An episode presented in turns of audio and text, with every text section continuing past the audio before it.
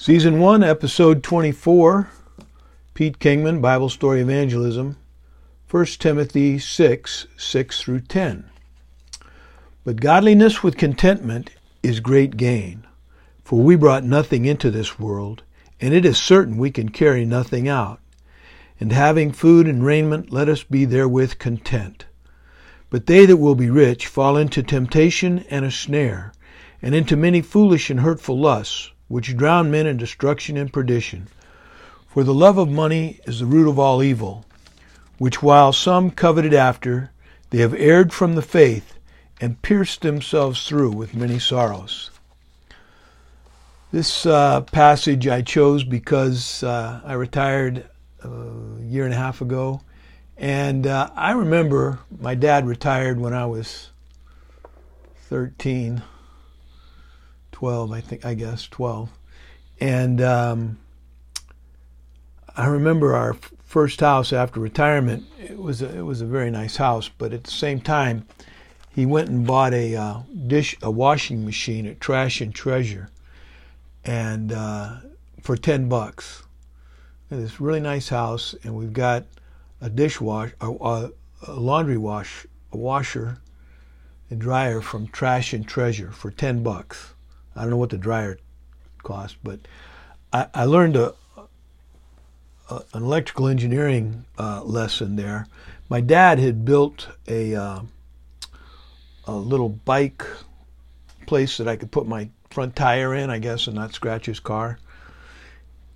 And uh, so I was parking my bike there, and and uh, it was my we hadn't been there very long at this point, couple of weeks, I guess, in the new house, and I was parking the bike, and suddenly I was being electrocuted, and uh, which our body runs on electricity, uh, probably very low voltage and low amperage, but uh, that's why a stun gun works. Anyway, I was stunned, and uh, I had my hand under the seat of the bike, which was metal under the, the seat, and my hand on the hand grip, and I just, my, you know, I, it's not like we become magnetized. I thought there was some crazy thing like that, but our body just doesn't respond. My body's saying let go, but I'm just shaking on this standing next to my bike and out of control. My body's not responding. It's being overloaded with this electricity. But fortunately, gravity took over and I fell backwards and pulled the, because I couldn't let go, pulled the, the bike out from where it was in contact with the, uh, the uh, washer. And it, the it, thing was, it wasn't grounded. It uh, had a short somewhere in it, and it was grounded through the through the body of the washer. And uh, I can remember my mom was not very happy with my dad when I walked into the from the garage into the house, and it was kind of into the kitchen family room, and uh, I don't know if I had made any noise out there or not, but my mom was concerned, and uh, when she when she said Dan with a certain tone in her voice, I knew my dad was in trouble. But anyway, he uh, he loaded that up uh, I think the next time I came home from school, that that was uh, the wash. We had a brand new washing machine. But uh, my dad was, you, know, you retire and you, you go from one salary to another. And mine was with the loss of Barb uh, six and a half years ago. That that cut my salary in half, and I was freaking out about that. And now my retirement's cut cut it in half again. So half of a half is a quarter. But I'm doing fine, and I, I 401k and that kind of thing. So I'm I'm I'm fine, and uh, I want to leave my leave something for a good man leaves an inheritance for his children's children. You can look that one up. But um, my parents definitely did for me and for my siblings, and uh, that that was possible because of their grandparents, or their parents, my grandparents on both sides. Anyway, um, so here I was. Uh, retired and I started memorizing verses. Uh, I can't even remember how long. Well, over about a year and a half now, 400 and something days, 480 days, 71 weeks. It tells me when I look at it every if I if I scroll down to where it gives me that information, or it pops up and I can't remember. Anyway, I just uh, I know we, we did another verse from uh, 1 Timothy.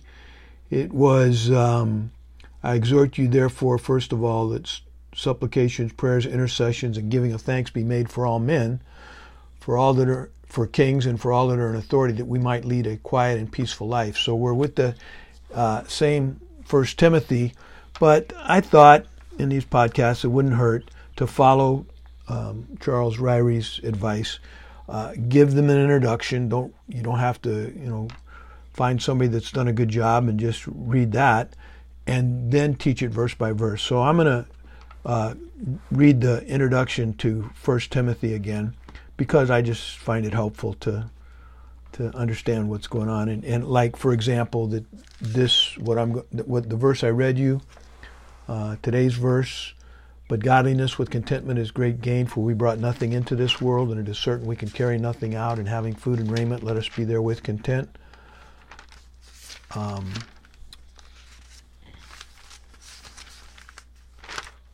let us be content.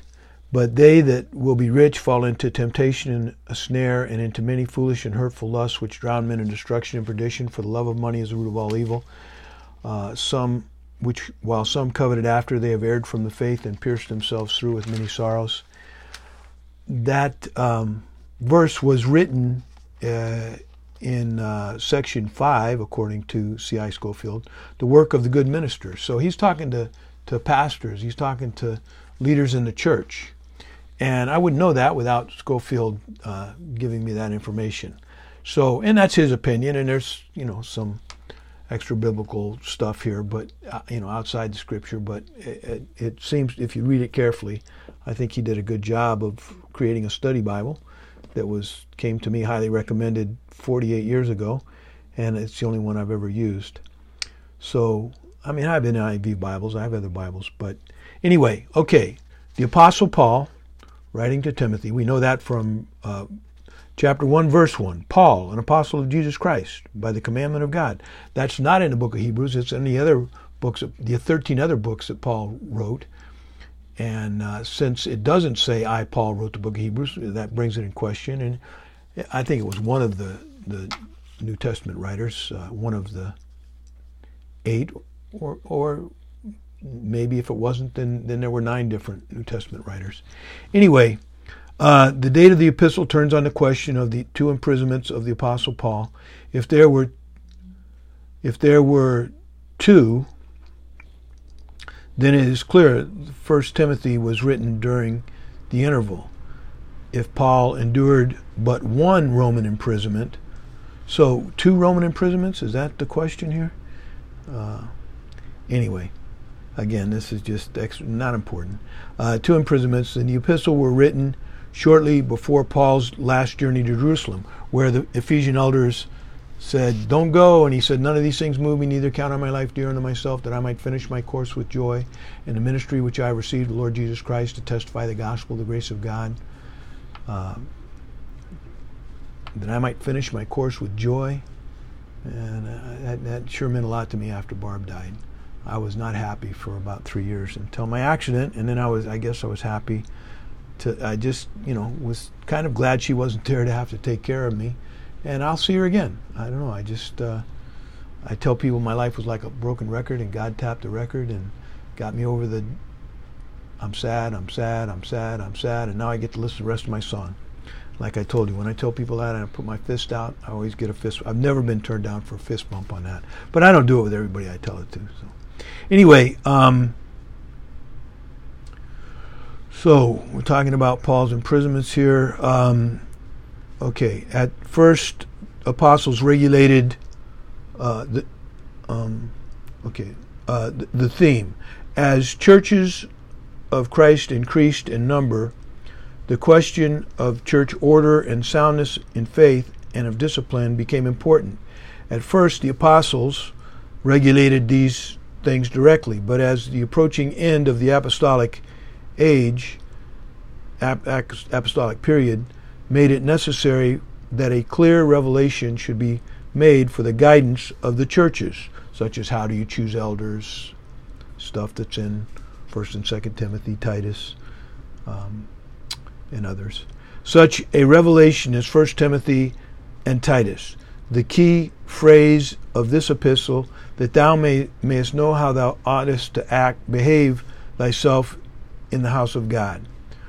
Um, again, that's Scofield's words. I might, I might have said in, in the church rather than the house of God because we're the house of God. Know ye not that your body is a temple of the Holy Spirit? I don't have to agree with Scofield. I really don't. I have to agree with the Bible. If I if I don't understand something in a verse of the Bible, then the problem is that the onus is on me to study to show myself approved unto God, a workman that needs not be ashamed, rightly dividing the word of truth. But but in Scofield's notes, if I don't have to understand anything, I just find them helpful. I think uh, Charles Ryrie was onto something when he said this is a good way to teach, and so it's the way I've taught for for many years now. Well, I didn't hear that maybe ten years ago. I heard Charles Ryrie, but anyway, I, have added this to my repertoire. Well, uh, well, had it been if the churches had been had neither added nor taken away from the divine order uh, through the through the 2,000 years of churches, if they'd have just followed the Bible, it might have been a better idea. Uh, legality and unsound. Okay, uh, there. The divisions are five. The first division is legality and unsound doctrine rebuked. Uh, division number two, which is chapter two, the elders and deacons are, the selection is uh, talked about how to do it, or the qualifications for a deacon. Uh, section 4 is uh, chapter 4, the walk of the good minister, and this is kind of part of it. Uh, section 5, which is chapters 5 and 6, the work of the good minister. So now that I said that, um, this memory verse falls, my, this is my memory verse. Uh, uh, First Timothy 6, 6 through 10, uh, falls under the category of the work of a good minister of Jesus Christ. Again, if you're on your own and you need, you know, you need some help, uh, I recommend, personally, I recommend uh, C.I. Scofield's Old Scofield Bible. But uh, you know, again, people make fun of me sometimes. They say, "Oh, you're, you know, you." You're a disciple of Scofield. I'm not a disciple of Scofield. Decide for yourself. I'm a disciple, disciple of Scofield. I, I didn't tell you anything that that has any really super importance. It just gave me an outline from a man who uh, dedicated his life to to study the Bible, and I don't have that much life left to to be able to do that. So I'm going to do it because a great man recommended it, and I'm going to follow that. Um, but godliness with contentment is great gain. So here I was retired, making a quarter of what I had before, not sure. Uh, you know, I just can see why my dad bought a $10 dish washing machine. Uh, not a dishwasher, but a clothes washing machine. Anyway, but godliness with contentment is great gain. So, you know, I've, I just wonder, I, I really do believe that it's true that, you know, uh, what it says in Ecclesiastes uh, over and over again. Look up the phrase under the sun in Ecclesiastes. And if you've ever spent any time in that book, you'll find that, that all is vanity under the sun. Well, godliness is under the sun, that's true, but God is not under the sun. He's in heaven. So if you if you only live for this world, I think you're going to be disappointed. If your life revolves around pleasure, leaving a legacy, building wealth, even having children, among other things included in labor under the sun, is vanity or meaningless. So, um, so I don't think you'll see anything here that is necessarily well. We'll see. Uh, some of it might be, but but godliness with contentment is great gain. So you want to be rich, do what's right, and be content. And he's going to get a little specific in, in about uh, how to be content. I think. Um, yeah, in verse eight, verse seven. But we brought nothing into this world, and that's you know just kind of a rhetorical kind of a statement there. Of course, we brought nothing into this world, and it is certain we can carry nothing out, and most of us know that. Um, verse eight, and here's here's Godliness with contentment. Godliness, I think, is loving your neighbors yourself and loving the Lord with all your heart, with all your soul, with all your mind, loving your neighbor as yourself. Do unto others you'd have them do unto you. These are not in the Ten Commandments. These are these are overriding principles that, that the, the, the laws are built on this kind of behavior. The first four deal with our relationship with God. That's not under the sun. Uh, one God, no idols, keep His name holy, keep the Sabbath. Those were and are heavenly related. Pictures of what uh, Moses saw in heaven when he was 40 days and 40 nights with the Lord on Mount Sinai and came down and built the tabernacle or had the tabernacle built, etc. Okay, having food and raiment there be with content. So if you're listening to this during the tribulation, uh, you know, you're going to have to get some food and you got to have some good clothes. You know, Paul said, "Send my coat to me." He was in prison; he needed a coat. You know, this this is the way Jesus lived for three years: food and raiment. He said he had no place to lay his head. Now, I know he got in, you know, people's homes and things like that, but most of it was pretty much under the stars and under the sun. But um, food and raiment therewith be content. You know, and I I just, you know, I think that's why we're supposed to give thanks for our food because it's uh, half of being content and having some some serviceable clothing. Not bad. By, by the way, that describes being in the army in the field. All you had was your food, so what you could carry on your back, and uh, it was a pretty lightweight uh, existence in the light infantry, and and uh, and we were good times very good times. Nine days would fly by. Uh, anyway, um, was, I was only in for training, so there you go. Um, but they that will be rich fall into temptation and a snare or a trap. But they that will be rich, you know, how much is enough? Just a little bit more? Just a little bit more? Just a little bit more? But they that will be rich fall into temptation and a snare, and into many foolish and hurtful lusts. They're just one disappointment after another, I guess. I don't know. Um, which drown men in destruction and perdition. Doesn't sound good to me to be drowned in destruction and perdition. For the love of money is the root of all evil. Um, that's what it says here. So love the Lord with all your heart, with all your soul, and all your mind. Love your neighbors yourself. Those that's where our love should be directed. And, and, and how much do you have to hate somebody not to share the gospel with them? If you know Christ and you don't share it, that's not a loving thing to do.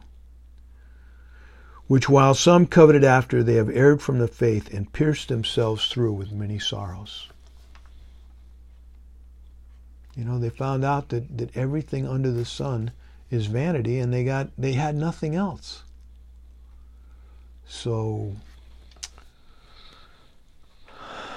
this is like the first one of these podcasts where I haven't been talking about John 3:16 or Ephesians 2:8 and 9. But uh, this is for the believer. In fact, it's according to C.I. Scofield, it's for the uh, the leadership of the church. But I think, you know, leadership means, you know, you're leading them in the way they should live. And um, anyway, um, I'm not saying I do this perfectly or I don't worry about this, that, and the other thing. But um, I don't. I, I know that there is. I try to be content.